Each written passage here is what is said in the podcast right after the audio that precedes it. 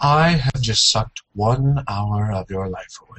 How does that make you feel? And please be honest, this is for posterity's sake. Interesting. This is 8-Bit, episode 27, Endless Runner Side-Scroller RPG, on Sunday, March 10th, 2013, and now, It's the best. This episode is hosted by Ian Buck and Ian Decker with guest Sam Roth. Welcome to 8-Bit, everybody, where you lost an hour of your night. Well, you do lose about an hour of your night listening to us. Yeah. I, I would Seems lose like it's more than an hour. I would lose sleep over listening to us too. Only if it meant that, well, only for anticipation for the next episode. Yeah. Oh man, I can't wait for the next episode of the the the eight. Oh, what are we called? Eight bit. oh, I can't do this. I need a nap, guys.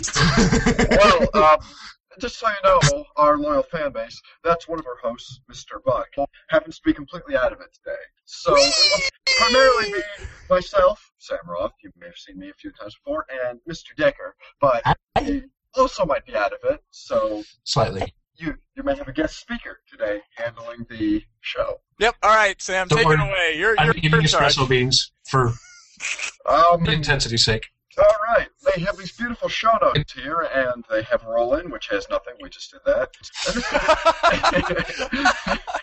and this says interview, which I don't know what this is directed at, but All right, this is directed Well, towards you. I don't No, no, believe no, we've ever the, actually. the interview What? is commented out. Ignore it. It's commented oh. out. You, can't you see that? No, oh, what are you talking about? I'm talking about the slash and the asterisks. I have no idea what that means. That means it's com- that means it's not being executed. Then why is it still here? Why did you Because just I need it. delete it? because I need it in there for like future episodes where we are interviewing people, but you know, but I don't want you guys to read it, because, so I commented out. Geez, uh, be be computer programmers. As Ryan just said, they are not programmers. Programmers with two M's. All right, I'll, I'll do it in two seconds. I've done four. I play games with my brother. I love platformers. My favorite game is Paper Mario. And um, I hate. Um, I really don't hate any video games, honestly.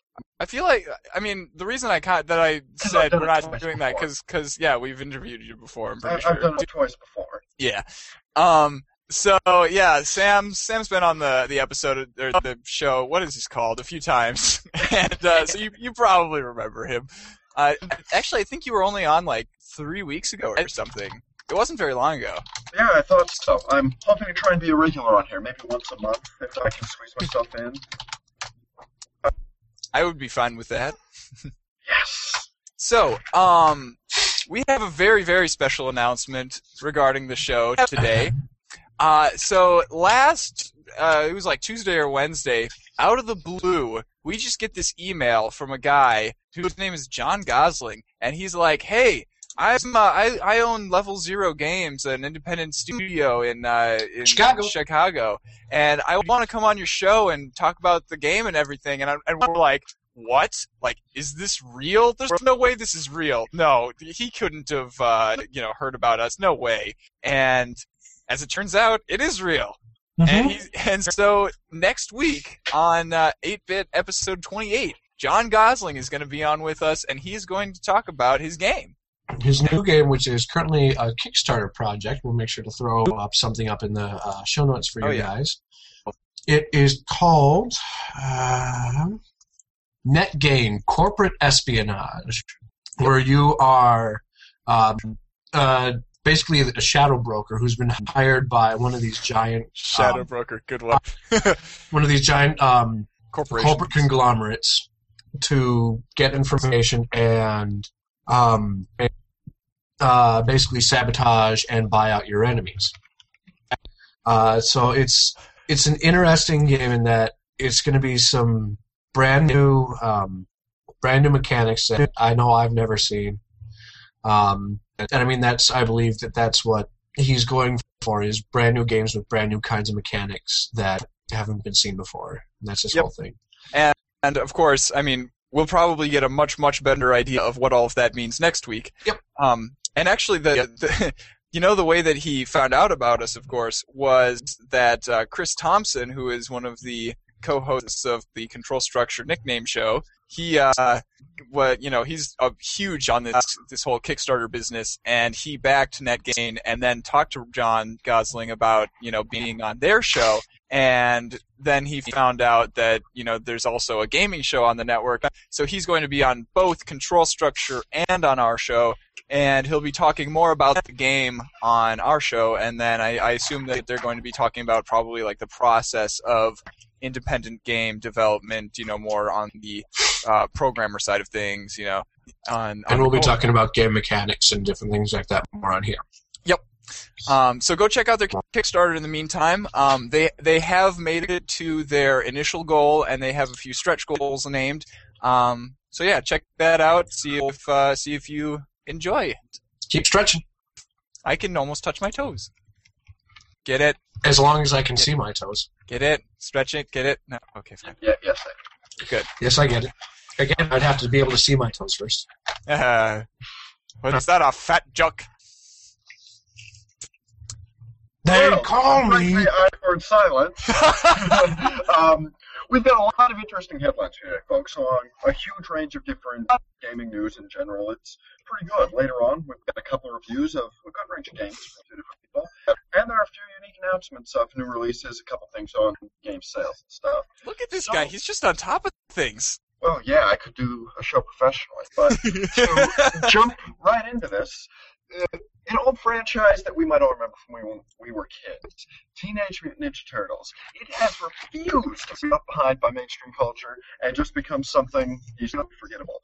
They've got their old animated series, which is on like three or four seasons, and it's still coming out to this day. They're coming out with new episodes for it. It's CGI. It's pretty good. Wow. And we can also find out here, uh, Teenage Mutant Ninja Turtles: Out of the Shadows is coming out this summer, available on PSN and Xbox Live. So we've got a new game up coming to go with our animated series. Seems like it's fighting for relevance. I, I see what you did there. Uh, so Dota 2 now holds the record for the most concurrent players on Steam. The game reached 297,000 players on Monday night, which is almost 10,000 more than Skyrim's previous record. And, uh, you know, that's all before Dota 2's even been technically released. Yeah, for MOBAs. Wow. It's, it, they seem to be gaining a lot of popularity. It's kind of nice, actually. Because, yay, video games. Yay, video games versus video games. Video games win! Yay! But video games lose too. Well, no, but competition, you know, it breeds the, the best. So we want all the games to be fighting each other, so that only the greatest games rise to the top. Only if it's it. It's the best. It's the best. Shut up. Ignore up that, now. Ignore that. Go to the fringe if you want to worry or learn about that. Slash, hear us swear a lot. All right. So, oftentimes when an artist is hired to work on a video game, they are forced to give up their unique art style for whatever fits with the game's world. That is why Robotiki are making a game that adapts the art style of its artists. The Adventures of Dash center around a nine-year-old boy and his dreams. Each wor- dream world is made by a different artist and are quite different. It will come out on PC, Mac, Linux, Ouya, Android, Ouya! and iOS. Other consoles are a possibility, and it is being kickstarted this month, so make sure you go and check it out. Yeah, that's uh, very interesting. It reminds me of in comic books, for example. Each artist may have their own style, but generally there's a head artist who leads it, Yeah. and the others just kind of defer to him. They try to mimic his style, or you know, they'll just fill in the background to match his characters or something like that. So Yeah. it's nice to see a project that encourages people to be um, themselves. Yep. Yeah. Actually, um, something else that I've noticed that sort of happening um, is do you guys remember these movies at all? Oh yeah. The Riddick movies? Oh yeah, sure. Um, there's this trilogy that came out, and in the middle is a little half hour, 45 minute um, animated thing. It's really interesting watching it because you can tell when the different animators took over for each different person. Um, and like it was talking about in the commentaries and whatnot, how each um, uh, like the director didn't necessarily uh, limit people on say, hey, you have to do it this way. They said, okay, this person's really good at animating this, we'll have them do this, and this person's really good at animating this sort of stuff, and we'll have them do that. So it was sort of an unintentional conglomerate, but it was playing off of everyone's strengths and using their own um, uh, art styles and whatnot to the fullest extent. Right, right. That reminds me also of um, a while ago they came out with a Blu-ray called Batman Gotham Knights. It was set between a couple of the movies in Christopher Nolan's Dark Knight trilogy, and it did the same thing. It was like six little animated shorts, and I believe each one had its own art style from a different group. Hmm. So it's just cool to see, you know, a variety of different things like that, and hopefully see more small-time people make it in the big time. Mhm. Like the show's trying to do that. Mhm. All right. So we all went, remember a couple years ago when Activision fired and sued the co-founders of Infinity Ward and creators of the Call of Duty franchise. And so they went and they started their own studio called uh, Respawn Entertainment. Well, one of them, his name's Jason West, has left the studio recently due to family issues. Um, all of our sympathies go out to his family. Mhm. So the new Thief game will be coming out in 2014 for PC, PS4, and other next-gen consoles. So just listen to this paragraph about the game from uh, Game Informer. Series hero Garrett returns to the Gothic industrial metropolis known simply as the city to steal any and everything, and that will make him richer. Unfortunately, the city is broiling with social tension as it is ravaged by a plague and lorded over by a political tyrant known as the Baron. In order to survive his adventures, Garen will have to pay attention to his environment and make use of many of the many possible paths through each of the game's levels. So, does that sound at all familiar? Dishonored. Yes, um, which kind of makes sense because uh, I believe that a, a large portion of the the team that made Dishonored were, you know, used to be in the uh, on the developing team for the original Thief games. Oh, makes sense. Yeah. It's kind of cool. And I mean, I love Dishonored, so I might have to look into these games a little bit more. Oh yeah. And the, the the last Thief game that came out was like a really long time ago, so you might just want to wait for the new one to come out. And it was called Yeah, Sly Cooper. A little bit of nostalgia for anyone there. All right, and didn't they talk about this next thing in Game Informer a little bit as well? The reboot of the Tomb Raider. Oh wait, no, never mind. This is the film franchise. The Yeah. reboot of the Tomb Raider film franchise will follow the lead of the game by introducing a young, young and inexperienced Lara Croft. I didn't even know there was a Tomb Raider film franchise. Uh, Angelina Jolie. In short shorts? Well, Oh, I and the side boob, the side boob scene. Remember that one? No, I haven't actually seen the movie. She got out of the shower there. Oh man, okay, never mind. let Go me watch put it as simple as But this. Angelina Jolie in side boob? Side Uh, boob. Side Side boob. boob, short shorts. I'm not going to look at the name of the movie. I know what I'm looking up next after we get done here. Good Um, thing I have some lotion right here. not safe for work. I'm sorry, folks. Um, it's so rare here. I actually have a reason for buying that. My elbows sometimes get so ashy that they crack and hurt. and You know, to bleed. last last winter, uh, at at one point, I was a little sick, and you know, my my hands get really dry like all the time, and so at one point I was like, oh man. I need to go and buy more lotion because I'm almost out of lotion. What else do I need at ShopKo? Oh, I should also get some uh, some Kleenex because I'm almost out of Kleenexes. And then I realized, oh, that's going to look terrible to the cashier, isn't it? I actually had a worse story. So um, I was running down there to go and get this, and I th- no, it was just this. And I got a ride from one of my friends. So they were going to drop me off at the store, run over to the liquor store, pick up some stuff, come back, pick me up, and we were just going to head back to the campus. They were going to part our respective ways. They ended up deciding to not go to the liquor store, so my friend follows me in, and I'm getting and talks to me as I'm grabbing the stuff or grabbing the bottle of lotion and walking my way out. Um, and so we go to check it out, and so we buy stuff, and then we, at, we're there, we notice that the cashier is giving us really weird looks, and we walk outside. But it's not until we're about halfway back to the car that we realize the awkwardness of just two big guys walking in and buying nothing but lotion. Oh my god. Well, I love that story. Thank you for that. Um, all right. In other back to gaming news, the lead designer for Far Cry 3, Ubisoft's big game coming out, and the upcoming Watch Dogs, which uh, Far Cry 3 already came out. I believe I said that. Excuse me. Oh, okay. I tried to say that. Yeah. Um, has left Ubisoft to work for EA, possibly for next uh, Need for Speed game. Need for Speed is a very popular racing franchise. For who's been Hot around for quite a while. Um, so will he finish his work on Watch Dogs, or has he already done his work? No, I, it sounds Dogs? like he already left. Okay. So they're probably going to have a different lead designer. Well, the game will now not resemble what we were promised at all. Completely different art style. Just all gone. Gameplay is just destroyed. It's and a side scroller now. 2D. 2D. Side scroller RPG, get your shit right. Oh man, but well, we uh, hope that works out for him, and then the it's gonna be an endless runner. You only need two buttons. Yeah. All right, so Retro N4 is a console designed to play NES, SNES, GBA, and Sega Genesis cartridges, and it will be unveiled on March 23rd. So. I thought, Sam, you would be very interested in Um, hearing about this. I'm actually putting a lot of thought into buying it right now. That it's as easy as that. I'm thinking about buying it right now. The price they quoted for it in the link we have in the show notes said about 52 bucks.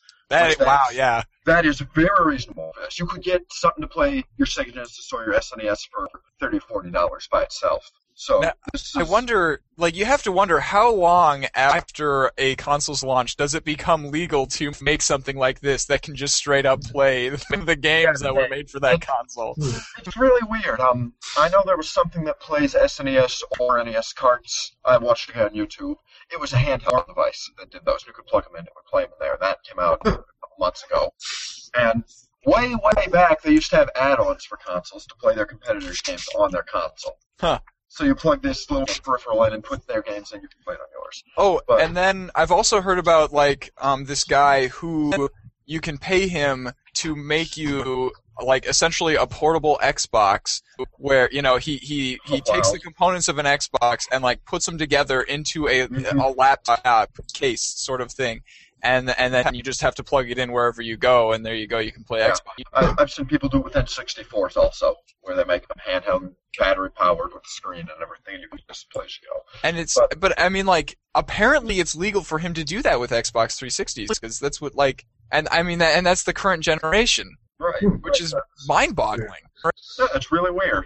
But yeah, this uh, this console looks good to me. The Retro N4. It, that definitely seems like it might be up my alley. I'm hoping to sometime start a YouTube show reviewing old games. So this would be a great system as a way to snatch up an SNES and a Sega Genesis both at once. The only problem that I see is old cartridge games. They had an internal battery that they used to make sure and uh, that you had your save games and to keep your save games on. And I know that in at least a lot of the Game Boy games that I used to have, that battery is now dead.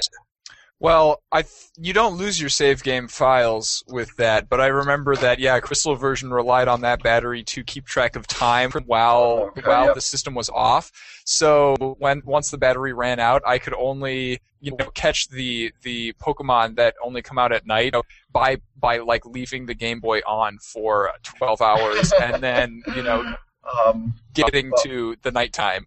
yeah, I get you. Um, my brother's SNES carts still work just fine, and I watch guys on YouTube again, being an old school gamer, who play NES carts and they still work, and my 64 ones still do.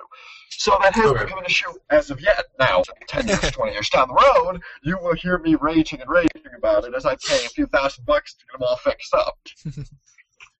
Guys, the battery on this on my Blu-ray is is broken. The, the battery's drained.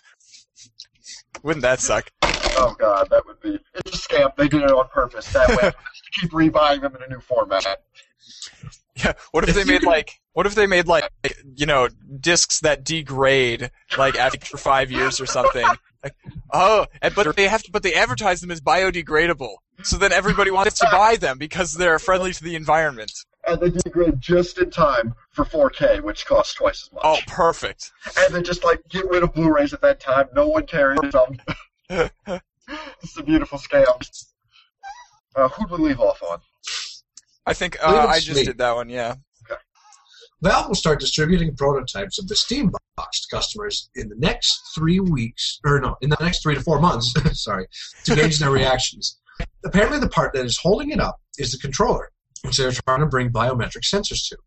Um, Sounds cool to I know that biometric sensors aren't new to gaming, but using them in any meaningful way would be. Uh, Nintendo had a heart rate monitor thing, which that was a complete gimmick. No one did anything with that.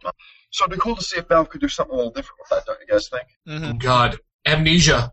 that would be perfect. I could definitely set for a lot of survival horror games being interesting. And I'm also I'm assuming that um, if if Valve does do something really special with that controller, that you that you will like that controller will be available for you to purchase, and it will work on any PC. Like I would assume that that would be the case. Right, that would be nice to avoid alienating any fan base. Okay.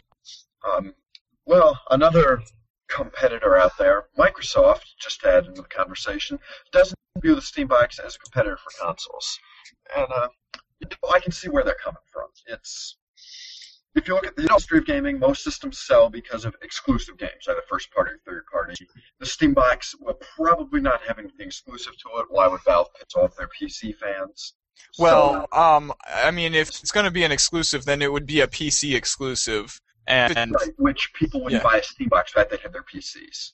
Or they'd buy it. You get what I mean? for some reason, people seem to like small form factors, and that's essentially what the Steam Box is just trying to do-. It's just a s- small form factor PC that you stick in your living room, and Right, you, right. you use primarily with a controller. I wouldn't be surprised if the Steam Box, whether it flops or whether it sells well, doesn't affect console sales one bit. That wouldn't surprise me myself. I could be wrong, but I just wouldn't be shocked if that's what happened. I mean, obviously, in the sense that, like, no, it probably won't impact console sales more, but I mean, the PC is obviously a competitor already for consoles. Yeah. Right, right. Um, I'd be interested, just a random note. I know that every single generation since way, way back the NES, before that even, the Atari 2600, consoles have sold, probably Pong. Every generation consoles have sold a lot more worldwide than they did the one before. The numbers just keep going up and up and up by millions. That's because we just need to keep having babies. Gentlemen, Oh, God. Start your penises. Gentlemen, start your penises. But I just wonder how PC numbers correlate to that, if they've gone up at the same rate, or a faster rate, or a slower rate, or anything like that. I don't think anyone's done a study on that, but it'd be kind of cool to find that information. Um, I mean, I know that like, you know, the the desktop uh market like you know went up and then stagnated and I think went down as laptops went up and then stagnated and you know now you know the mobile is going up and you know Right, right. That's a whole different conversation. exactly. Right. But yeah, Steambox. Look out for it for the next couple of months. Company of Heroes 2 now has a release date June 25th. We're snagging my friend Tyler for that one because he Awesome. loves Company of Hero, Company of Heroes. So that'll be that'll be fun. All right, so release date another release date has been announced. So kind of general release area, but it's unfortunately off in the future. Unfortunately, we won't be getting The Walking Dead season two until fall 2014. It's a good thing Telltale has more content planned in between the seasons. I can't Uh, wait. I need to play through the game. Did the first game have like a five? Was it? 5 episodes, yep. Five episodes, okay. Uh, yeah, I like Telltale's company. They've done quite a few good things before. Oh yeah, It's just a shame that it's. I mean, that's that's a year and a half away. Well, that means that I have that long to go and play through the game again because I lost all the same game files. and that means I have that long to actually play through the game. I have that long to wait for its price to drop to rock bottom, buy it, and then play through it. Well, uh, living out here, folks, I'm very rural. I've lived in Hancock, Minnesota, a little place, for a long time. And I hear from my friends who are farmers and their parents quite a few bad things about PETA. Because PETA has an issue with the way they raise their animals. Even when they do a good job, PETA's always poking problems. So People heard- eating tasty animals. Yes, yes, that's what they're against. So I've heard plenty of bad things against PETA before. So this is just, uh, my friends would all love to hear this. PETA is taking an issue with the inclusion of whaling, you know, whale hunting, in Assassin's Creed 4. They want games that celebrate animals, not games that promote hurting and killing them, because whaling is a big issue these days, right? Also, oh, of course. we, we have this this beautiful quote. I believe the first half was from PETA, the second half was from Ubisoft.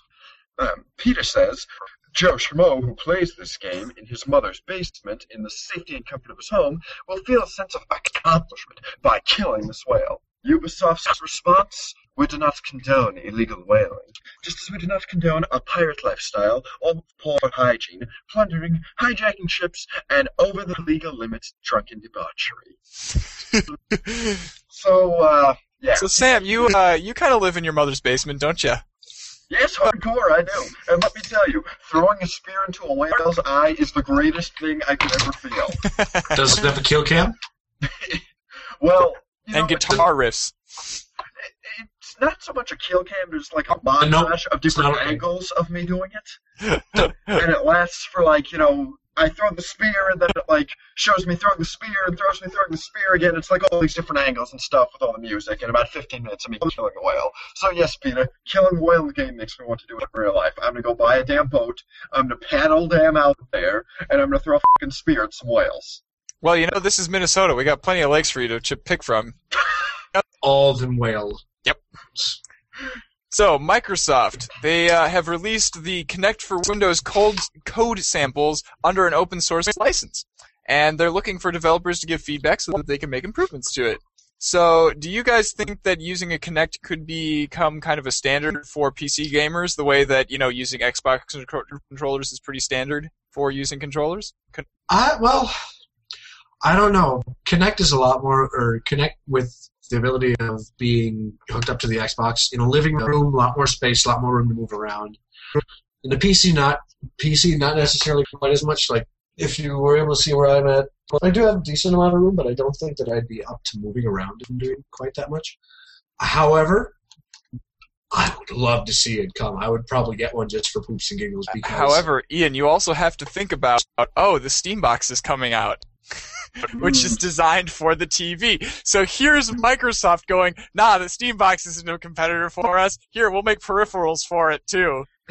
Well, um, I do think myself that this could get um, more Kinects in more people's homes if they think they could use it between the PC and between the uh, their Xbox. Again, keep in mind the biggest market is not any of us; it's people who play their PC games on a five-year-old PC. It's people who got an Xbox four or five years after it came out and wait for the price to drop. So I think that they might be interested in trying to connect if they've never owned one before. They might think, well, I can do it on my PC and on my Xbox. And my PC's a little bit newer than my Xbox. It can play a little bit newer games, so maybe I can use it on those.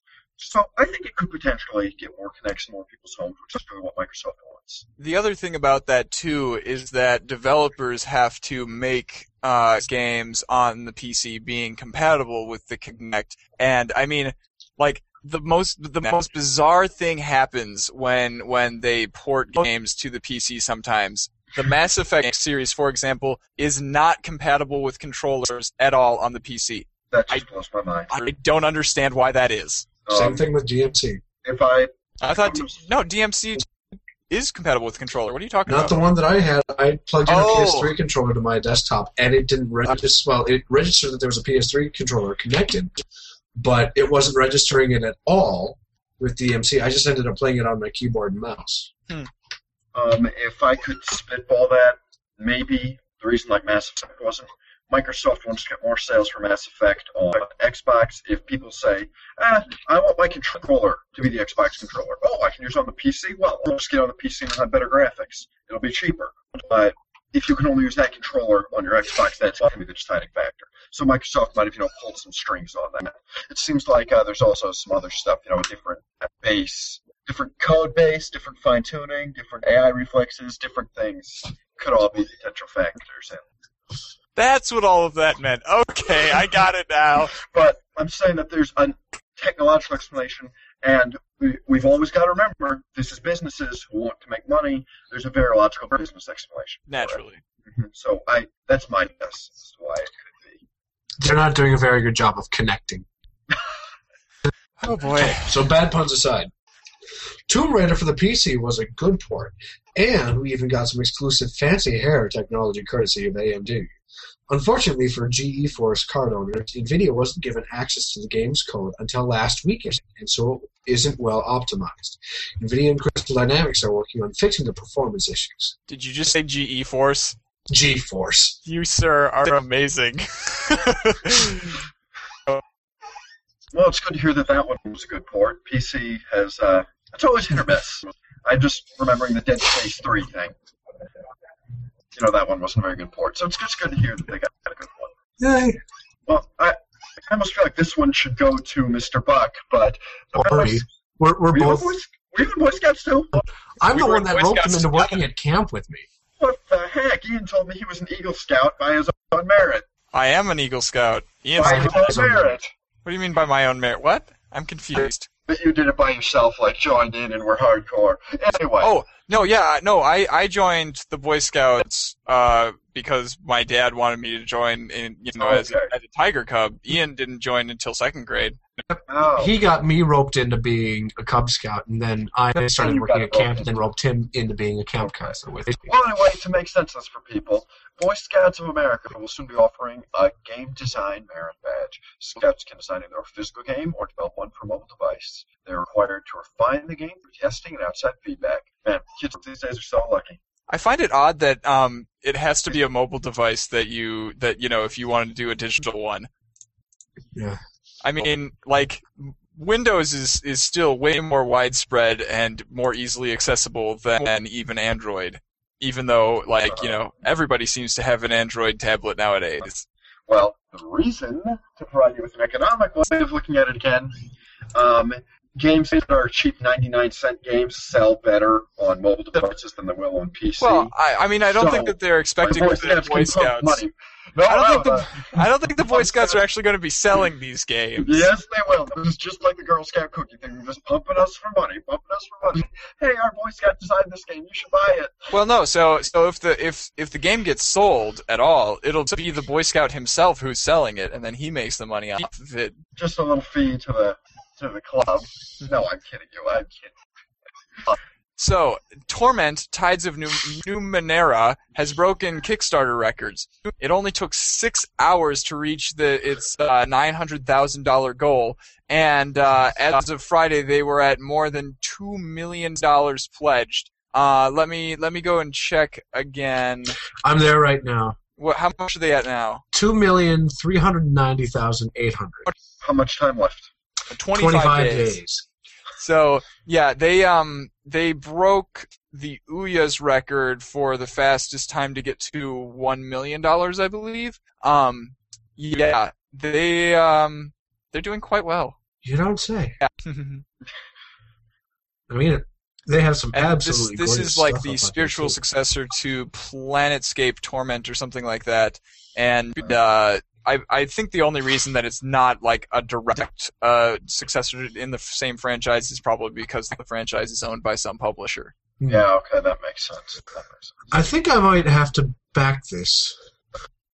Well, see, here's here's my here's my, my stance on that. It's already got its funding, and they're doing extremely extremely well. So I think I'll just wait and then pay for the game when the game comes out. Okay. Yeah. Well, on the other hand, if you back it now, they might get more money, and then they say, "Oh, we could put more features in the game, and you might Yep. get a better product." True. They have a bunch of different stretch. Let's see, where was that whole thing? Um, bunch of different stretch ones. Um, and right now they're most to the way up through 2.5 million. The main headline for that is gameplay increases 150 percent. Well, they'll probably reach that. And then the 3 million is gameplay increases 200 percent. all right, all right. I'll go back it. I'll go back it. Don't worry. And actually, the 25. Let's see. Uh, I'm trying to see what the difference between. Uh, there's no difference between the 20 and 25. I think the $20 one was just. Um, A limited thing. yeah, like an early bird thing. Yeah. So yeah. Well, I've got to say, uh, Mr. Buck, I'm glad to see you supporting developers making games because that maybe will have less people follow the fate of THQ. I've made jokes at Ian for a long time about how it's his fault that THQ died. Oh, you just brought that up, and I wasn't even listening to you. Yeah, I feel hurt by that. You stinker. I, I'm emotionally scarred by that, Ian. That was Wait, I wasn't listening. What? Ian is responsible for the death of THQ. Yeah, And I tell them that all because. I didn't support them financially at all. I never bought any of their games. He could have done so much more. He Ah. just Mm-mm. sat on his hands. So, I, I didn't buy Metro 2033 or Darksiders or Darksiders 2 or Homefront. Seriously, I bought Homefront. Why did I buy Buy- Homefront? I thought it was going to be buy it for friends. I might have to get the twenty-eight dollar version because it's at the current level. Twenty-five is the highest or lowest, which gets you a copy. Get a copy of the game. Twenty-eight, it's three dollars more, and you not only get the copy, but you get a novella, which would, I would really like. Um, I mean, they have the digital strategy guide, which I probably wouldn't read because I like figuring out stuff on my own. But I might have to go with the twenty-eight dollar. oh yes. How many? How many are there left? Uh, okay, yeah, we got a little. Okay. I think can can we deal with your financial decisions after the show? Nope. Got to do it now. Clicking, clicking. right now. Oh, hey, look, they just went up a few more. Did you just play the meow game? No, I I did that last episode. Okay, I swear I heard you say meow. I did, but I said I. We'll, we'll, we'll, we'll talk about that later. I, I can't do it right now. Is what I had said. So it Okay. it was substituting meow for now. The difference Yeah. between the meow game and then doing that is uh, with the meow game you have to insert meow in in a way that oh hey look they just went up another back. Oh my gosh. Well, yeah, I just backed it. Oh hey. you guys were kidding. Didn't realize that. Well, I Who's on the next kid- one? Somebody's reading the next one. I think I am Yeah, go for it. Mr. Becker. uh, in a moment. Well, I worked with this kid who was two years younger than me, and he he cannot say now. I've never heard him say now. He always says meow. I Oh, think he did it as a joke for a while, and he trained himself to do it. oops. That's all he says. I Sounds like Snuffy. That, that very much. So. Does he does he meow in his sleep slash sleep in closets? um I I think he's in the closet, but I don't sleep with him, so I'm not sure. oh, that was excellent. Well done, sir. Like, perfect setup for that. I'll give you that. But no, the difference between the meow game um, and that is just you insert meow in, random places. Like I was inserting it in the middle of while talking about the different news things that came up, or I was inserting it at the end of sentences, but it was nonsensical, whereas that one was a pun. Okay. So I basically talking about meow this, right? To use an over exaggerated example. See, that just confused me. I don't know what that sentence meant anymore. The meow was like um You try to, but remember also with the meow game, they can't know what you're doing. Yep, yep, I know. You're trying to do it secretly. That was just an exaggerated meow example. Ian, are you ready yet? We've been covering for you for a while, and you're sitting there t- talking with us still. Ah, how was I supposed to know? Okay. We heard a while ago that Blizzard was thinking about taking StarCraft 2 free to play, but that is no longer the case. They don't like the design choices they would have to make for the transition. It's too bad I already own the game. Uh, free to play is equal anyway. No, not really. But okay, if Blizzard changes their mind, maybe StarCraft 3 will be. Who knows? Darn, and I uh, I threw away that uh, guest key that you gave me like years ago. So, uh, the online store that existed for the Ouya's test period has been reset. Oh, okay. Every time we say Ouya, we say Ouya or Ouya or some effort. Okay. Yeah. Um, the only games that are uploaded from March 7 onward will be in the retail store. Uh, the console will be shipping to Kickstarter backers, such as my brother, on March 28th. Yep, and I think uh, Max Marty uh, kickstarted that, so we'll probably have him on the show for an episode soon after March 28th. Now, this next story is pretty darn unfortunate. Um, over 1,300 Steam keys for Natural Selection 2 have been deactivated. The reason for that is because those keys were bought from the developer's site with stolen credit cards and then resold on third-party sites to people who are using legitimate credit cards. Then the developer got a $30,000 fee um, when you know the actual credit card holder uh, disputed the those purchases. Um, and so then they, they had to deactivate those keys because they were essentially stolen from them. So the only winners here are the sites that were actually doing illegal things. Everybody everybody else lost out. Uh, so the lesson here is uh, that you really need to be careful where you buy your games from online. Yeah. Yep, for, for sure. It's That's just a bad, messy, legal, economic issue. Yep. Yep, yep. Okay. Chris Roberts is really serious about making Star Citizen the best game he can. He wants to use the Oculus Rift, that awesome VR headset everyone is excited about, not only to look around your cockpit while flying, but to have realistic conversations with other characters. Depending on how you act around them, they will fly differently. If you're a douchebag, they probably won't help you. that sounds interesting. Star Citizen. Um, you were talking about that one before, weren't you? Yeah, that one's also been kickstarted, and, and it's going to be huge. Um, you saying that. It's uh, it's made by the guy who was the mastermind behind. I forget what that other series Yeah, of I'm games trying to were, think, but, but, you but told me. yeah, they, it was it, they were space sims, and this one's also a space sim, and it's going to be awesome. It's Hmm. not coming out until like I think late 2014 or early 2015 though, so we got a while to wait. We got a lot of stuff coming down the pipeline by the looks of things. All right. Actually, Torment Tides of Numenera still has more funding than this than Star Citizen does. Well, I mean, Star Citizen was kickstarted a while ago, and then people have also been donating money on his website, like you know, outside of that. Because once Okay. the Kickstarter's over, you can't donate more money through Kickstarter Yeah. to them. Well, what do you know? He's using Kickstarter to kickstart it and get money, and then get other people to give it to him. How innovative! Yeah, makes sense. All right. Um, Brothers: A Tale of Two Sons has a very interesting control scheme. You use the left analog stick triggers to control Big Brother, the right analog stick triggers to control Little Brother. Not sure how that would work with the mouse and keyboard. Uh, here's a video to get what that means. That reminds me of um, one of the games in Nintendo Land where you use one analog stick to control one guy and one analog stick to control another one, and uh, then you try and chase people out. But you don't use you just use two triggers to like tackle or something. But it's not that deep. You know, it's a simple. It's a fun, fun game, but it's very simple. So I wonder how complex this game is.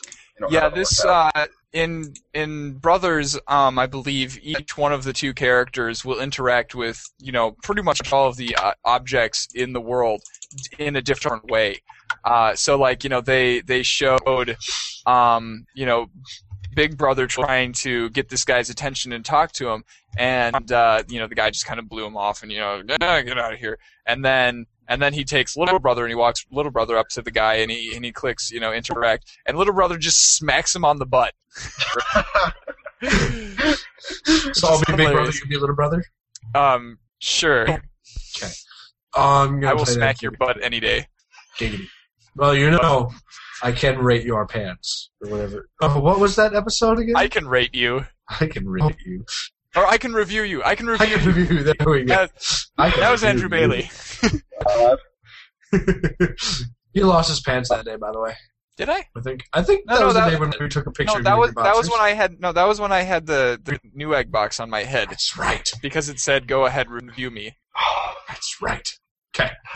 Starting the video for Brothers: A Tale of Two Sons. In a sec. Really? Are you sure? yeah. Okay. This is a good bit.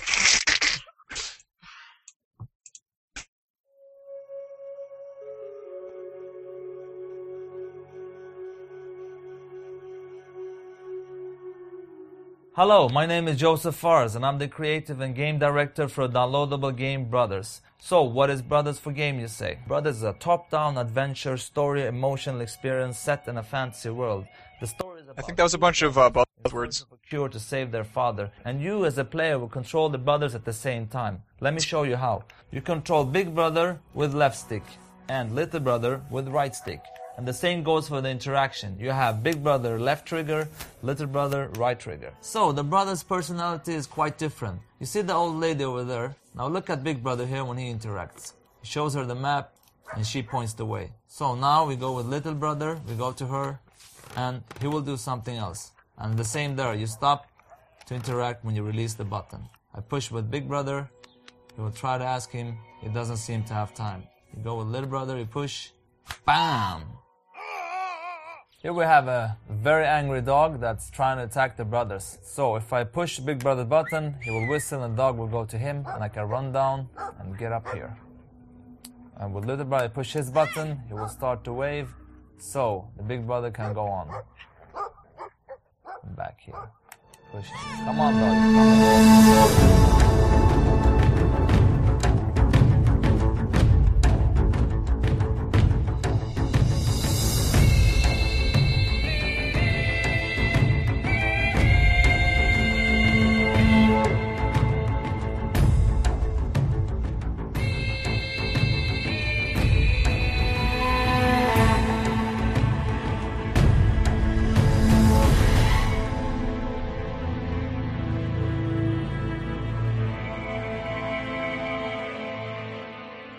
So yeah, it looks like there are a lot of uh, interesting gameplay. Uh, game.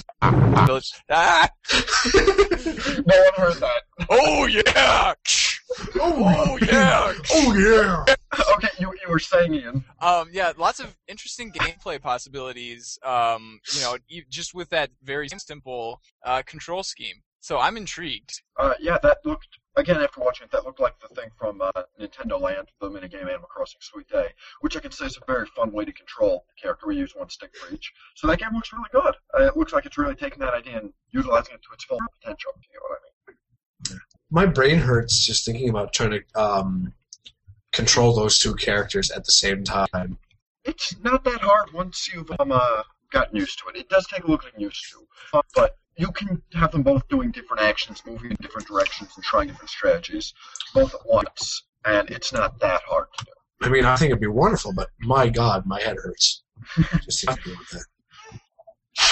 All right, so do you guys want to watch a playthrough of a game that was ported to mobile devices the right way? So Agent Gold's playthrough of Shanty Risks Shantae. Revenge. Shantae, thank you. Taken from the, D, uh, the uh, DSi. DSi. Yeah. And see, I saw that and I almost said DS9, which is a slightly Deep different. Space Nine. Uh, Yes. We're close to that yet, but not there.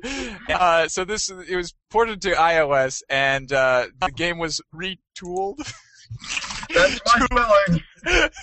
retooled to work as best as possible on touch control device. No, it's not like I have personal knowledge or familial relations to Agent Gold, but uh, he's going through the game, and it's a pretty good thing, genuinely. He talks quite a bit, he gives some good information about it, compares it to other games in the same genre. It's worth watching if you're interested in seeing a mobile game that's a lot deeper than the normal experience. What did DSi stand for again? Interactive, maybe? Um, Well, Hey, that's silly because they were all interactive. That's the no, point. no, but this one downloaded stuff. Okay. You could. Internet! DS Internet. Oh, wait, that makes sense. Wah! No But idea. that was not what they called it because the original ones had Wi-Fi. Let's see what it. Yeah, Let's let's go to the YouTube. I was going to so- Didn't mean that we actually needed to look this up, guys. Yes, you did. Oh, okay. Um, yeah, I can't figure it out. Wikipedia is not telling me, so it must not exist. Clearly. Same here. Okay, we give up. Damn you, Wikipedia. You failed. You have failed me yet again, Wikipedia. Okay. I shit myself there. So, Transformers references aside, LEGO City Undercover will be coming out for the Wii U exclusively on March 18th. It's the first new Wii U game in a while. Fans of the LEGO franchise will want to check this guy out. I was about to say, ooh, my sister should play that, and then I realized, no, wait, I don't want my family to buy a Wii U. Why not? Uh, have you seen our TV? There's absolutely no Oh, point in having eh, having anything more Um, powerful than a Wii.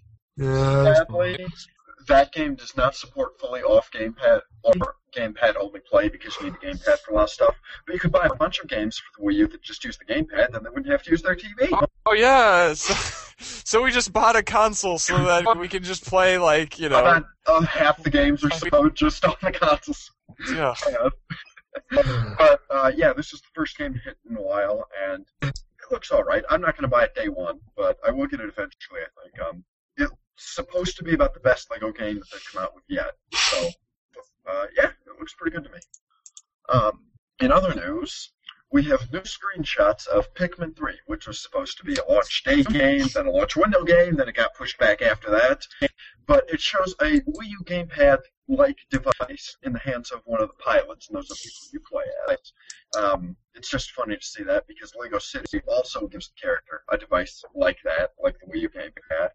So it seems like that's a trend in these games is to give the characters. Um, the U gave you something like that to give the character the gamepad in their hands in the game. I just find that kind of funny. Well, you know, I mean, the, it's still in the launch window as long as the window just keeps getting bigger. No, launch window is done this month. No, no, no. See, see, we just we just hire a construction crew and they can expand the window, you know, a few more months out that way. I love the idea, but I think there's an industry standard of what a launch window is. So we're gonna have to be built. This is gonna be a pretty big project to make it. Nobody in this industry can agree on anything.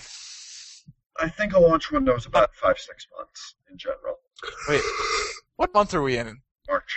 And see, it came out in November, Yeah. December, St. Patrick's Day month. January, February. So it's only been like four months, right? Am I Uh, counting right? December, January, February, March. Yeah. Five, right? So it's four. Sometime this month it'll be four. November, December. No, no, you don't count the first month Why not? Because that doesn't make November, sense. no, November to December, December to January, January to February, February to March. Yeah.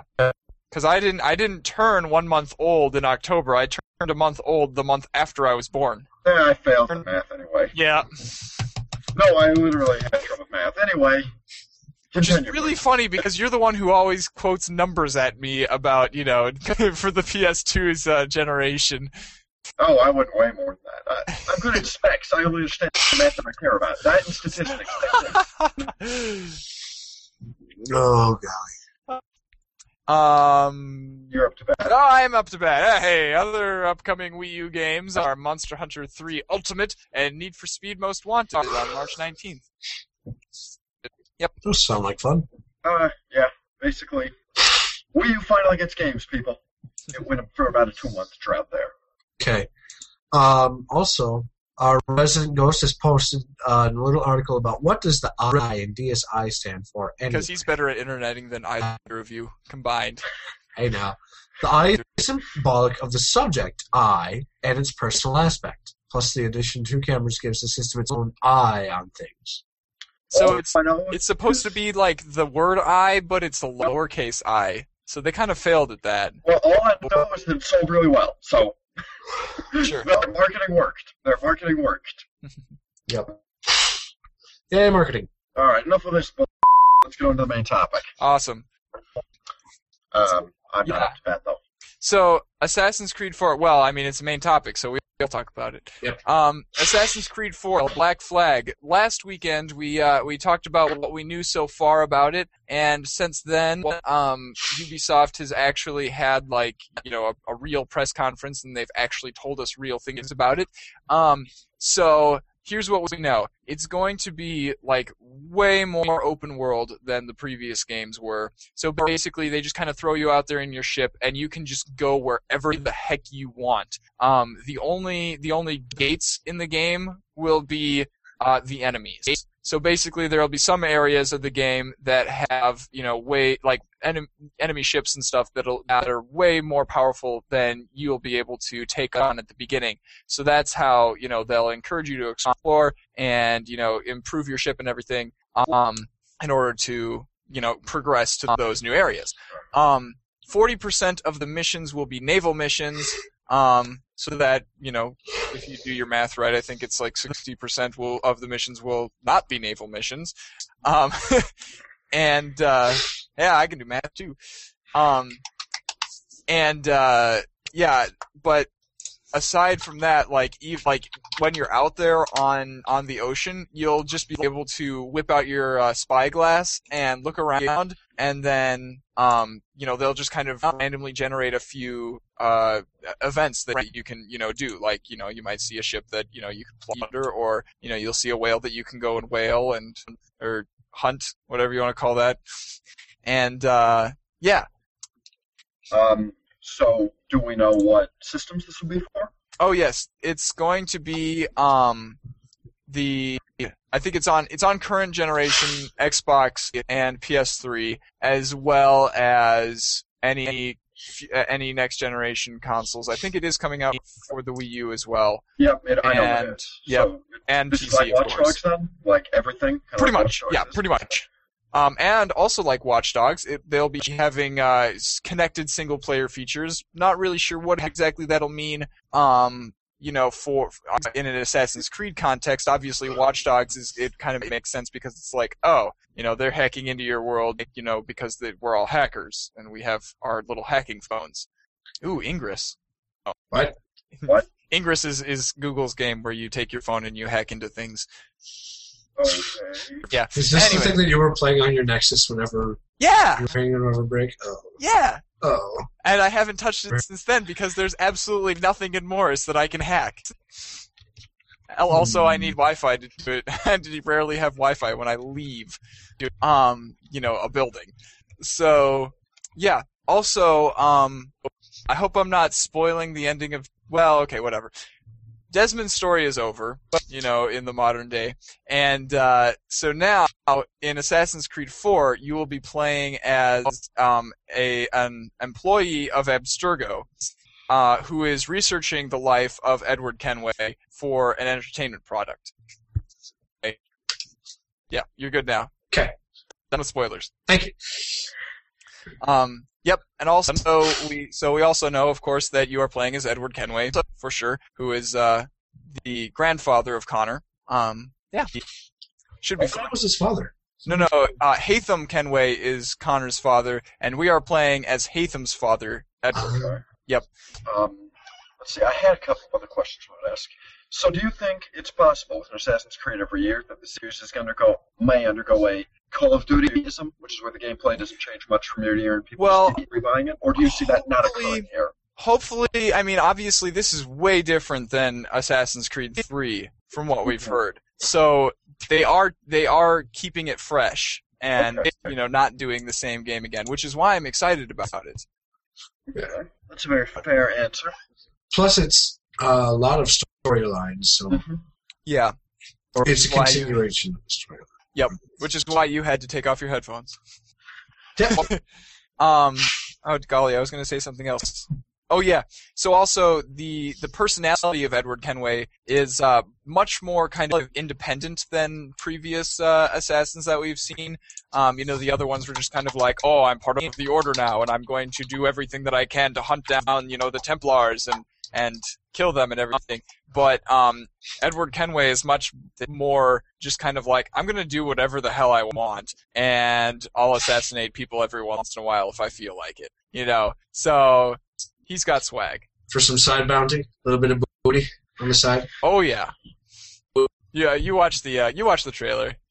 You saw that booty, That booty. both of them. God. Booty bounce papas. Uh, do we got a release God. date on this game yet? Um, yes, October 29th of this year. Okay. Happy birthday! Woo! Spoiler alert. Spoilers. There you go. So, uh, we got a couple of reviews today. A few All reviews right. actually. Yes, I've got myself three, one of which will take a while, one of which I can go over pretty briefly because I really want to focus on one thing, and a couple others that I can just fly through. Um, Ian, how do you want to do this? Do you want me to do one? You do one, I do one, you do one? Sure, Alright, yeah, cool. yeah. And since you have three and I have two, it'll be perfect if you start. All right. Um, I'll start with the biggest one, I guess. Aliens Colonial Marines. I think that's a game that we've all heard about. Mm-hmm. That one of us had his brother purchase for him and played it for 18 hours. Well, there have been rumors that the game did not live up to the hype, that trailers looks better than the game, gameplay wise and um, visuals wise, that the game's story was, well, bad, and a variety of other issues saying that it was not a very good game. I'm here to confirm, last later than everyone else, I assume, that yes, this is true. Um, a little bit of background: Aliens: Colonial Marines came out uh, February 12th on the Xbox 360, the PlayStation 3, and uh, PC. It's not out yet for the Wii U. It's supposed to be this month or so that we're expecting it to come out. Um, it was an Unreal 3 built game, first-person shooter, and the idea was to put you in the role of a colonial marine, going in as direct sequel to the movie Aliens, not just intro of the franchise, but following the movie Aliens. So you come in and you get to explore iconic locations and fight the creatures, the aliens, the xenomorphs, whatever you want to call them. It didn't pan out quite the way it was supposed to. Um, the game visually looked.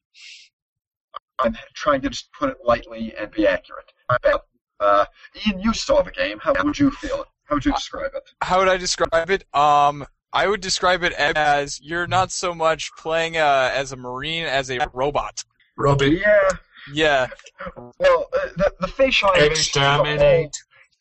The facial animations are their whole own thing. Um, the most common expression is what I would call inhuman. That is, I don't believe a human could look that apathetic. Um, there's one point where a guy is calling to you to save your life. He's got to pull you up from an explosive decompression thing. That was, and that was right at the beginning of the game. I saw that part. Yep. And the look on his face is so apathetic. Um, the game looks really flat if you get the texture details aren't that impressive. The one thing the game does visually that feels really, really good is lighting. It's got great shadows, great light effects, but even that's And speaking of which, uh, there were a couple of mods that came out, uh, like the day before the game actually released, Yeah. that improved the lighting and you know the whatever the 10. Yep, yep. Um, well, you know, visuals, graphics, if you base that around a game, you don't want to play anything that wasn't new, and all games would retroactively become terrible. So, Of course. beyond that, how does the game go? Um, AI, it's really lacking. The aliens in general just Just kind around. of charge at you. Yeah, just Yeah. charge around. Um, now there's some that are lurkers that hide a little bit, and sneak attack you. Those are much more fun to fight. But I'd say fight lurkers about 10% as often as you do soldiers. The difference between them is the difference between the alien in the original movie, which its head was flat, very smooth. That's a lurker. And in the second movie, Aliens, their heads were rigid and rough. Those are soldiers. The soldiers are very not fun to fight. They charge at you. Lurkers are more fun, but very rare. The acid does not really damage you much. It stops your health regeneration. Um, Which I found hilarious. yes. I mean, like, I, I wasn't afraid of those things at all because whenever Yeah. they, you know, ran up to me and tr- and actually grabbed me, I just hit melee and then he Well, would shoot it in the mouth you and can uh, consistently melee them to death. yeah, Whereas, without going too over the top, in the movie Aliens, if you look at deaths of characters, we have the sergeant. No, he didn't die. Um, we have the guy's name was Drake. He was a badass with a smart gun. He died because of acid. We had another guy injured because of acid, and we can chalk up another death to acid. A guy died trying to save her because she got acid in, and then a guy got brought out of it and couldn't fight anymore because of acid. The acid was one of their biggest, scariest things in that movie. And if they didn't have it, the Marines would have done just fine. So it was neutered. Um, the game gives you a good choice of weapons, but it gives you too many. Instead of the old Call of Duty two weapons at once thing, you can select from any of the weapons you have at all times. And you've got as much ammo as you want. In the movie Aliens, they made a key point of how much ammo they had and how limited it was. But here you don't have to worry about ammo, and you can blaze away. Well, this shotgun's not working, I'll pop my other shotgun. Oh, geez, that's not working. I'll just pop my pulse rifle that shoots grenades. Oh, that's not working for me. I'll pop my assault rifle that's got a flamethrower on it. And I don't know. You feel far too powerful compared to how you should against the aliens. Yes, in the movie, the Marines killed way more aliens than Marines were killed by aliens. The death ratio is insane. But here, there's nothing to be afraid of at any point. Your AR partners are uninteresting, basic, and somewhat useful, but they have no health limits. They can't die. They're fine. So the aliens really can't hurt anybody. Um, the plot, I've come up with better before for role-playing games based on aliens. Um, and coming up for this, I thought of a few different kinds of missions. Well, you could have a mission where you've got to protect people, so you can hide them off in some different part of your base, you know, seal doors, try put turrets somewhere and try and defend them. Or you can have one where you've got limited ammo, so you've really got to conserve it, try to sneak past aliens, whatever.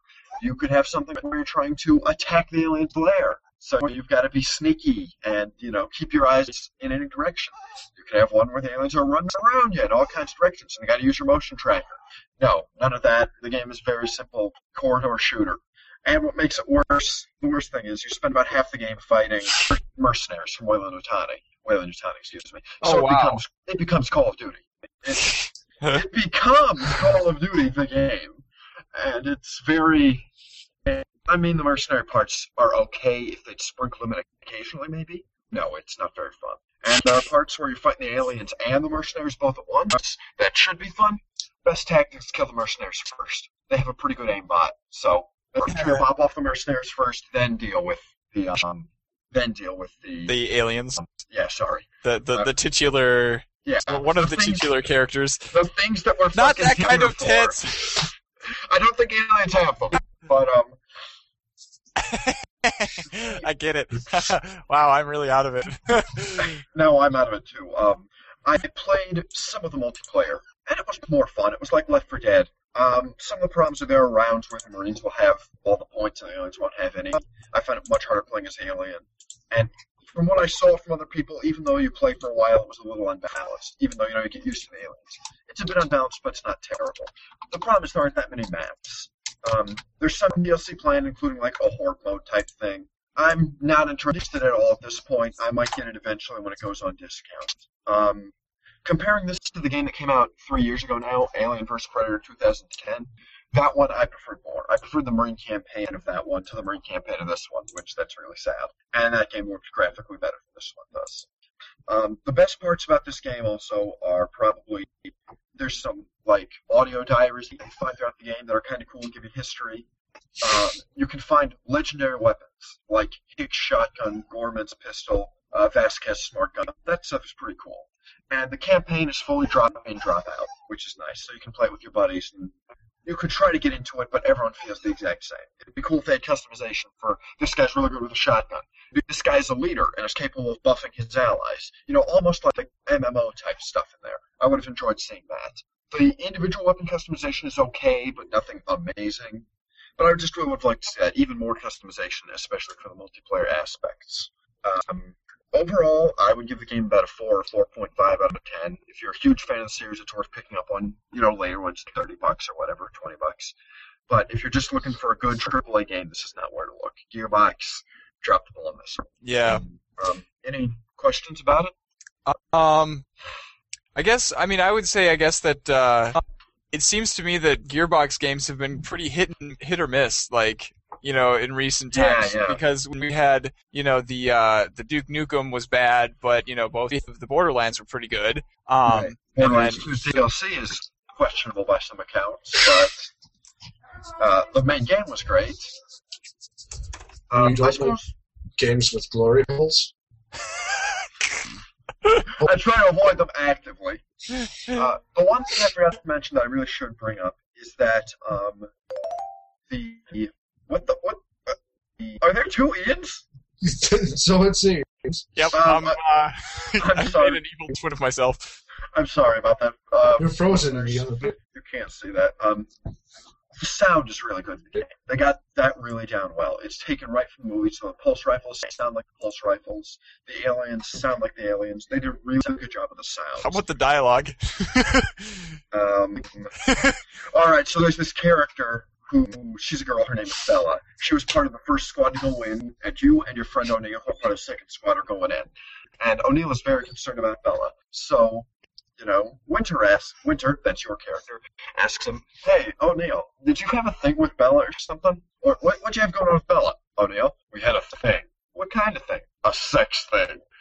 And that, that dialogue is pretty standard. Um, there's one character who's a captain who has some okay lines. His dialogue is alright, but other than that, it's nothing inspired. It's there's one point where an alien takes a guy away right in front of you, and O'Neill's like, "What the was that?" or something, and that's like you've been fighting these aliens for hours now, O'Neill. You know what they are, but Yeah, Yeah, I, uh, so I enjoyed uh, Penny Arcade had a, a, a kind of parody of what the uh, what the dialogue sounds like, and they so they got a picture of one of the Marines going, "Rhino two two, this situation is butt. It's all toilets down here. Solid copy." I wouldn't describe it as that bad. But yeah, that's there's an idea there. Well, if So there's, go, go ahead. There you go. I insist. Okay, I was just gonna say, if there's no amazing one-liners, then it's not worth it. No, no one-liners, no 80s one-liners. Um, I suppose one more thing I should comment: is the game difficult? Nah, it's really easy. Um, on the second hardest difficulty, you can run through the levels and nothing will happen to you. You can just go and run past all the aliens. If you try that with the mercenaries, their aimbots will mow you down, but with the aliens, it's very easy. Um, I was able to get enjoyment out of the game. It's not like I feel like I completely wasted fifty dollars. I just wasted thirty dollars. So it's um, I can't speak about the console versions, except I hear that they have a horrific frame rate and they look worse. And this game was pathetically optimized for PC. Let me tell you that it was. This was Oh, and we uh, we tried it out in 3D. Didn't look very good. The uh, the the doors were like lighted differently in each eye, and it was all awkward. And yeah, it, it hurt. It hurt to look at. Yeah. So um, maybe when Game of the Year edition comes out a year down the road for twenty dollars, that might honestly be worth it to pick up with all the DLC. That could very well be a good purchase. But Unless you have better things to be doing at that point in time, which is uh, pretty likely. Well, if you can't finish any video games and you've got a backlog that goes back to Batman Arkham Asylum, yeah, I could see why you might have Hey, well. my backlog goes way beyond Batman Arkham Asylum, man. I got Psychonauts. 2009? I got Psychonauts in that in that list. Oh, wow. Girl, please, I have Half Life in that list. Well, you- okay. Um, yeah, that wins. Okay, if there So- are no more questions about it, I think I'm good with that review. Uh, I, I think those more important things that you were talking about will be mimicking the face of the guy who's talking in the Penny Arcade comic that you.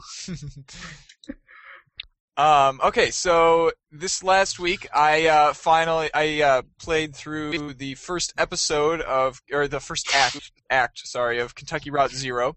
Um, Kentucky Route Zero is an indie game, um, and it's got five acts. Um, so far, the only the first one is out, and um, it's so. I'll start with the visual style because I can describe the visual style. So the visual style is, um, you know, very. It's flat. It's uh, it's it's kind of it's it's it acts like a side scroller, but it's a little bit more 3D than than most side scrollers that you would envision. Um, all of the objects in the world are made up of like very simple shapes, but it's not pixelated at all. Um, you know, it's and it, so a lot of things are just kind of silhouettes. It's very, uh, light and dark kind of um, uh, visual style. Um, it's very it's very artsy.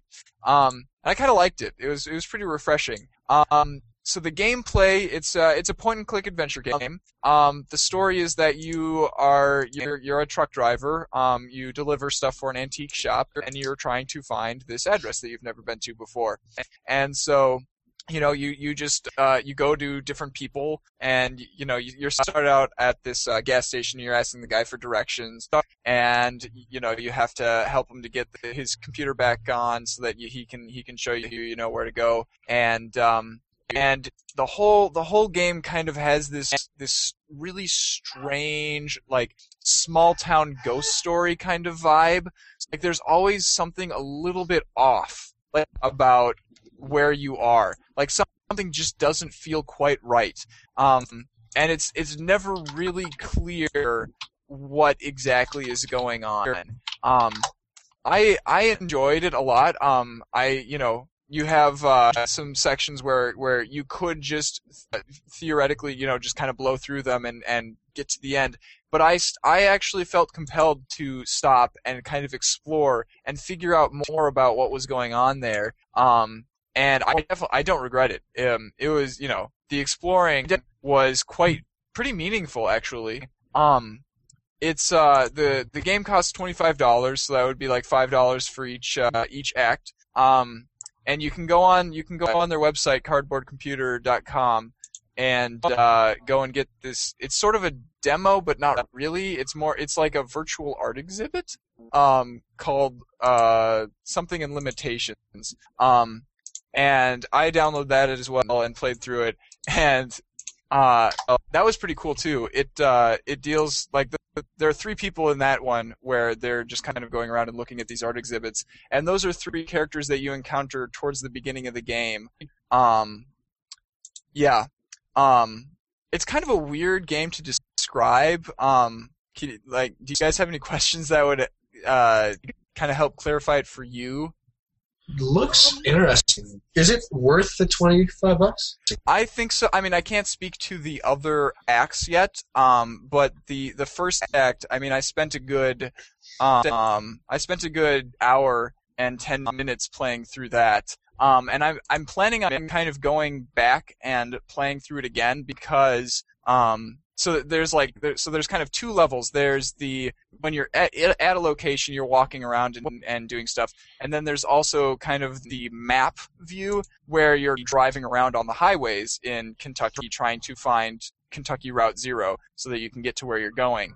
And um, and I didn't really go and explore the map a whole ton. I explored the locations that I actually went to throughout the story, um, but I didn't explore the map a lot because I didn't realize that uh, I was, you know, it was the act was going to end when it did. Okay. Sounds like it's uh, quite a bit of content there then for your Yeah. 25 bucks. Like you're not being slighted or whatever. No, I might have to check it out. And I mean, it, it reminds me. The art style reminds me a lot. I'm trying to find it right now. I'm on, I think I found it on Kongregate, where it was this really interesting game. There's another one that I posted that seems to have similar art styles up in the chat. So if you want to go and check that out, Oh, and also, um, whenever you are like talking to somebody, obviously, you, uh, you have like several different um, dialogue options, and the weird thing is, like, it doesn't. I'm not sure exactly if the dialogue options have an impact on where the story goes, but the the dialogue options, even the ones that you don't actually choose. Um, they serve to kind of give you, the player, a better sense of what's going on. Um, you know, so like you'll learn a little bit of background about your own character, even from the things that you don't say to people. Huh. Yeah. Okay, I get you. it's just going to drive me nuts until I. um, so yeah, if uh, if Kentucky Route Zero sounds like your cup of tea, I would definitely I would definitely recommend it. I enjoyed it. Um, ob- ob- obviously, it's not a very mainstream game, um, but that's fine. I'm a I'm a gamer hipster now. Yes, we had a fun talk about that. As is suggested by the fact that we are now helping an independent gamer and stuff like that. Yep. I mean, if you think about it, you know, PC gamers are a little are pretty hipster anyway among gamers. You know, we're pretty elitist. You know, we uh, we we we play on the on the the you know console that console that nobody else plays on, and you know, we, but we think it's better than than everybody else's. And Shh, I'm no hipster. Don't tell me that. yeah, you are. Well, I don't know how to describe myself. I prefer the old stuff. So I guess I'm just some old bastard or something who. Uh, I remember when I was young, we played real games back then. Speaking of real games, old games, I just discovered that Chrome OS does not uh, support the Java applet, so I can't play RuneScape on my Chrome on, on my Chromebox. So sad. Yeah, I'm in Chromebook. Is the Chromebox the child of the Steambox and the Chromebook? No, no, the- so, what could be done with it? The Chromebox is a desktop that's running Chrome OS, and it's extremely It's it's tiny. So I mean, actually exists. yeah, it does. Here, I'll oh, show you. Think of next? No, no, don't show me. Don't, no, please. I'll show ya. God, Don't show me, please. Well, we've got another review to get to, folks. Yeah, go for it. This one shouldn't take too long. I just played through the whole of Resident Evil 4 Wii Edition. It was the port of almost the PlayStation 2 version, because that one had a little more content, not the GameCube version. But it was the graphically best version of the game until they released the HD version a couple of years later. Now, I'd never played any Resident Evil game before, and I really liked it. It was a good mix of action and scary things. I had used a lot of tactics and what weapons I used to take on what enemies. I had a lot of choice in what I could buy. I had to conserve ammo because there was no guarantee I'd get more. And I really had to think and make sure I was using my resources to the best of their ability. Much, much more challenging than most newer games that I play these days, where you can just run, gun, run, gun, run, gun. Um, the biggest thing I wanted to comment on, and my favorite thing about the game, was the controls. I thought that this game was one of the best ones using Wiimote and Nunchuck ever. You uh, aim your gun, you point with the remote, you move your guy with the control stick. I just heard weird music. What was that? I think that was Ian typing. Okay, sorry. Well, I did just type, but there was also boom, boom. No, it was boom, asking me if I was still there or something. Yeah. Ah, Okay, I've never seen that before. I'm scared. Anyway, um, I really like the controls of it because you use the control stick up and nunchuck to move around and to face your guy, and you can- can't run to a side. You kind of just turn. They call it tank controls because you can either be turning or you can be moving. Um, So I just really what you mean by that is that there's no strafing. Yeah, there's no strafing of any kind in the game. Um, with a simple button combination, as in you hold down a button and you hold back on the stick, you can do a 180, which is nice. And I just really enjoyed the way that it worked because the slightly slower movement of my character gave the enemies time to be a touch more cinematic than they might normally be. They could run up into my face and not just kill me as soon as they could reach me, but be scary for a second, which really fit the game. And it did add challenge in some parts where enemies surrounded me, how I had to think and be intelligent about how I was going to do it.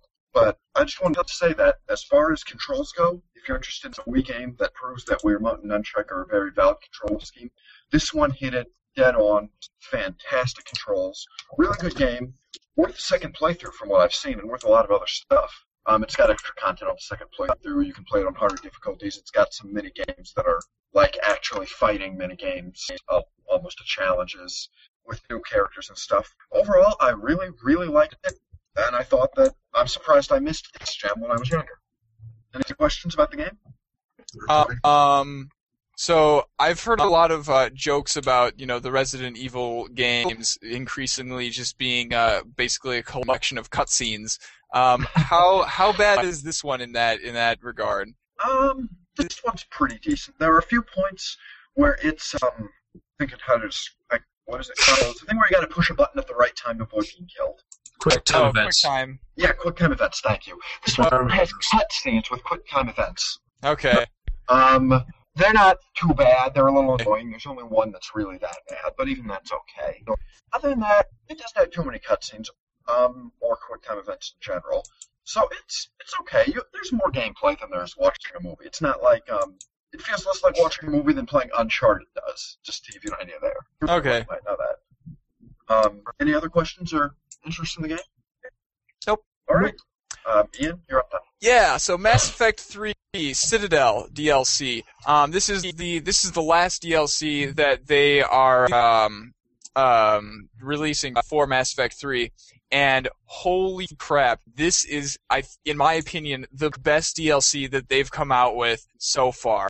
Um, it was definitely aimed at veterans of the Mass Effect series. Um, if you know if you watch the trailer, you'll know exactly what I mean because they they are just they are ramping up on the nostalgia, you know, on the uh, hanging out with your crew members and you know just having inside jokes and you know it's it's just a, a jolly good time. Um, they uh, so there there are kind of two parts of the DLC. There is the the storyline. There's a little there's a you know mission kind of storyline part, um, and then there is after that there's the uh, you know just kind of hanging out in your new apartment, and you know you can you can wander around the strip, and uh, there's some activities to do there. They have like a combat simulator, and they have a casino, and they have an arcade, and then you can also um, uh, you know, hang out with individual crew members. You know, find like you. I met Garrus at a bar and helped him hit on uh, some Turian chick because he's terrible at that. Um, and you know, and then you can also uh, invite people up to your apartment and hang out with them. I uh, watched a nice romantic comedy with uh, Tali. Well, maybe it wasn't a comedy, but it was a romantic movie with Tali. Had a good time. Um, she sang me a song. It was kind of weird, actually. Um, don't tell her that I said that. Um, the the storyline. The storyline was pretty good. I wasn't really expecting much from it. I was just like ah somebody's trying to kill shepard. Whatever. It's all good. But then they had but then they threw in this big huge like plot twist that just completely caught me off guard. And i was like holy cow. This is just crazy. Like this changes everything. And then you know and so i was expecting like the tone of the story to just suddenly get like really serious and really like philosophical about like oh my gosh what what could this mean? But then all of the crew members were just like still just making jokes. They were just all like ah, whatever you know?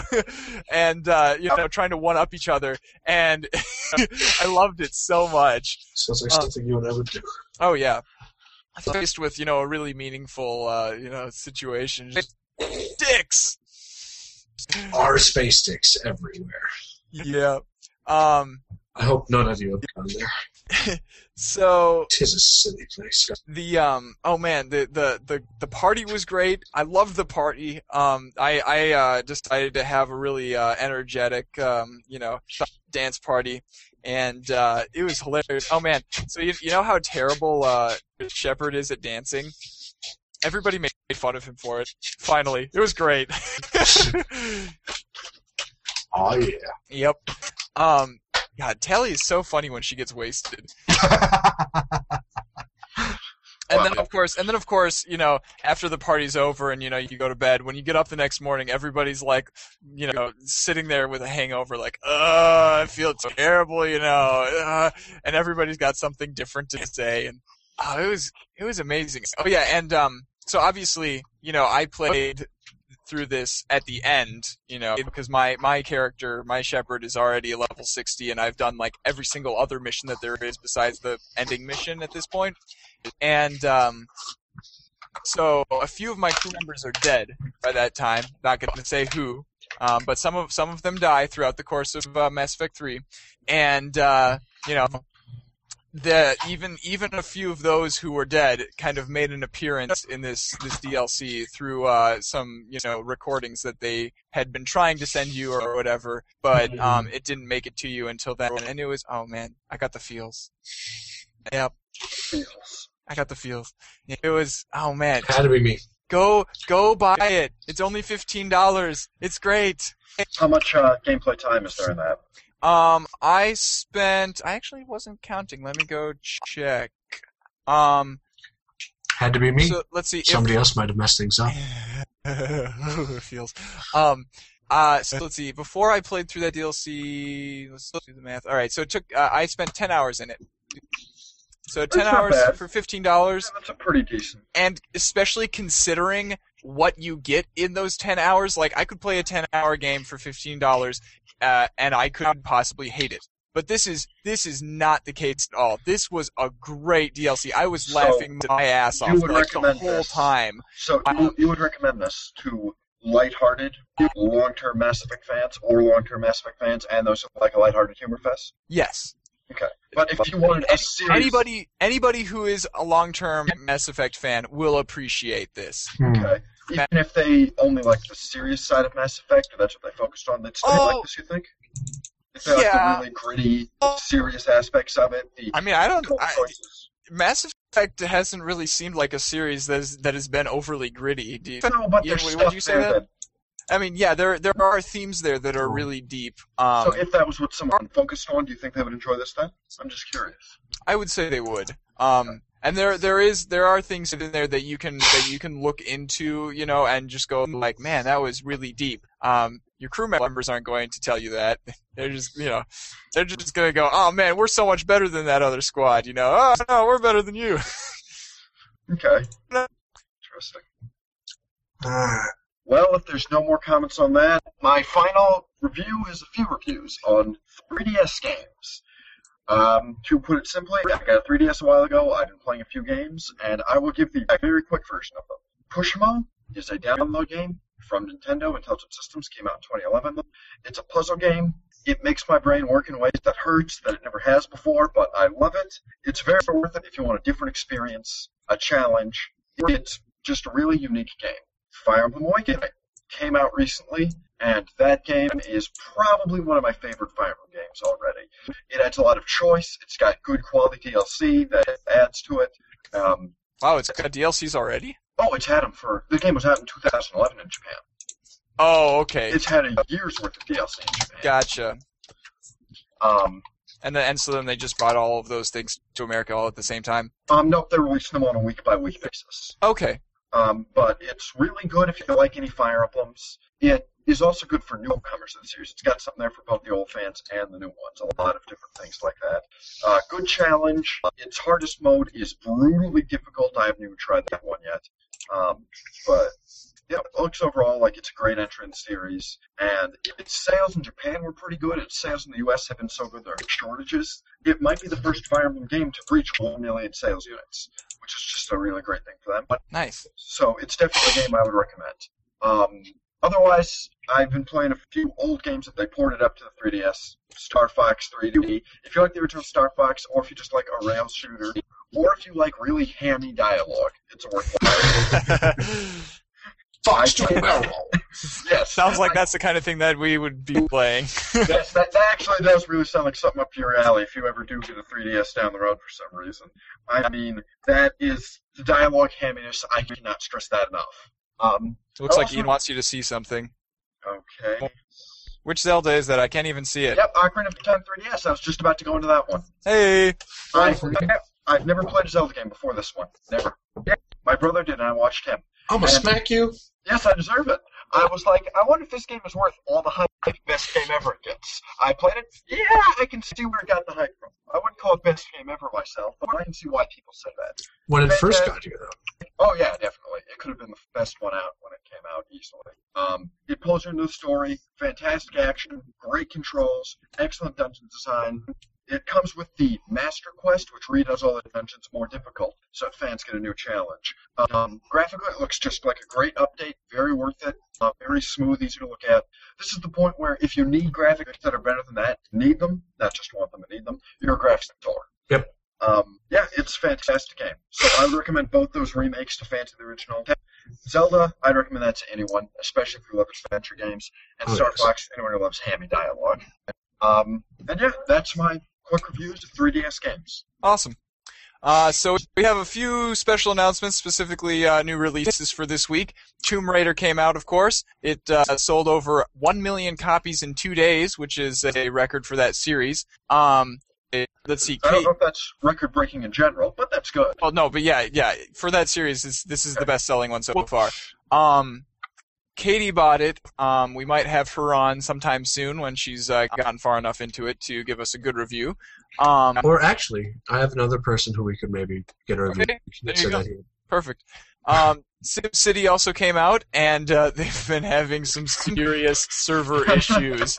So the um, the game, you know, came out with uh, you know kind of always online DRM. Um, they claim, you know, that it's because oh, you know, you when you're when you're playing it, you know, you're part of a larger region, and and you know that that all has depends on being online with other people, and yada yada yada. that's wise, but Exactly. Um, so lo and behold, launch day comes, and nobody can get online for more than a few minutes because you know they don't have enough servers and everything.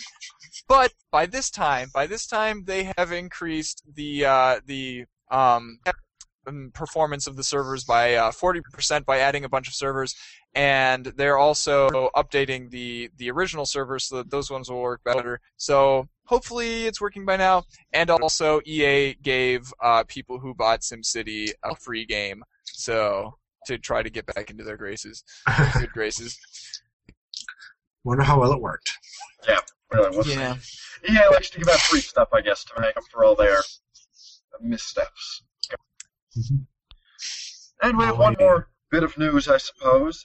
PlayStation Vita's sales multiplied sixfold in Japan following its price cut, which is Wow. about fifty dollars worth. Sold sixty some thousand, still less than the 3DS, but sixty some thousand this last week. And they had the third best selling game last week in Japan, with about hundred thousand units sold. What Which was was? Um, it's not coming out. I don't know if it's coming out in the U.S. A lot of Hmm. Vita games aren't. Check quick. Um, oh, Japan. Senran Kaguru Shiro versus Otami Shoduachi no Shomei. that? Uh, Perfect. yeah. Mhm. I Um, understood every word of that. However, um, looking good for Vita is that Soul Sacrifice is a game that came out this March 7th in Japan. It will be out here um, April 30th, and it is supposed to be a pretty well-hyped game. That it, it's in a Monster Hunter genre, and Monster Hunter sells quite well in Japan. So we'll see if that game sells at all or if it moves any units. I don't think that game will move a single unit. I think that it will still sell okay because of the price cut. Um, also upcoming for Vita, we have Dead or Alive 5 Plus, um, 19th of this month. So yes, there are upcoming Vita games, people. Oh, dead or alive. Also, known as fan service, the fighting game. God, if they made a if they made a fighting game out of Dead or Alive, it would have individual bounce. Well, no, they already have individual bounce graphics. That was What on earth are you talking about? Dead or Alive. Ah, Yeah, it has bounciness. those. it Reminds me has of Conker. individual bouncing physics. Reminds me of Conker's Bad Fur Day. Yeah. Do you remember that sunflower? Holy Oh, crap! I will be purchasing that game on the original hardware soon and be playing through that. I will have to do that as one of my early reviews. Hardware, Hardware. hardware. I'm done. So, uh, let me pollinate that flower first. then I'll be done. we got anything else for, uh, I don't think we have anything else. I think that's it, people. alright, we love you folks. Uh, uh, so yep, this is Ian Buck signing off. Ian Decker. Sam Roth, see you later. Bye.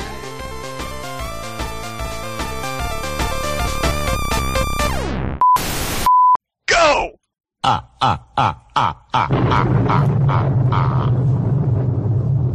You'll know that I am called the Count. because I really love to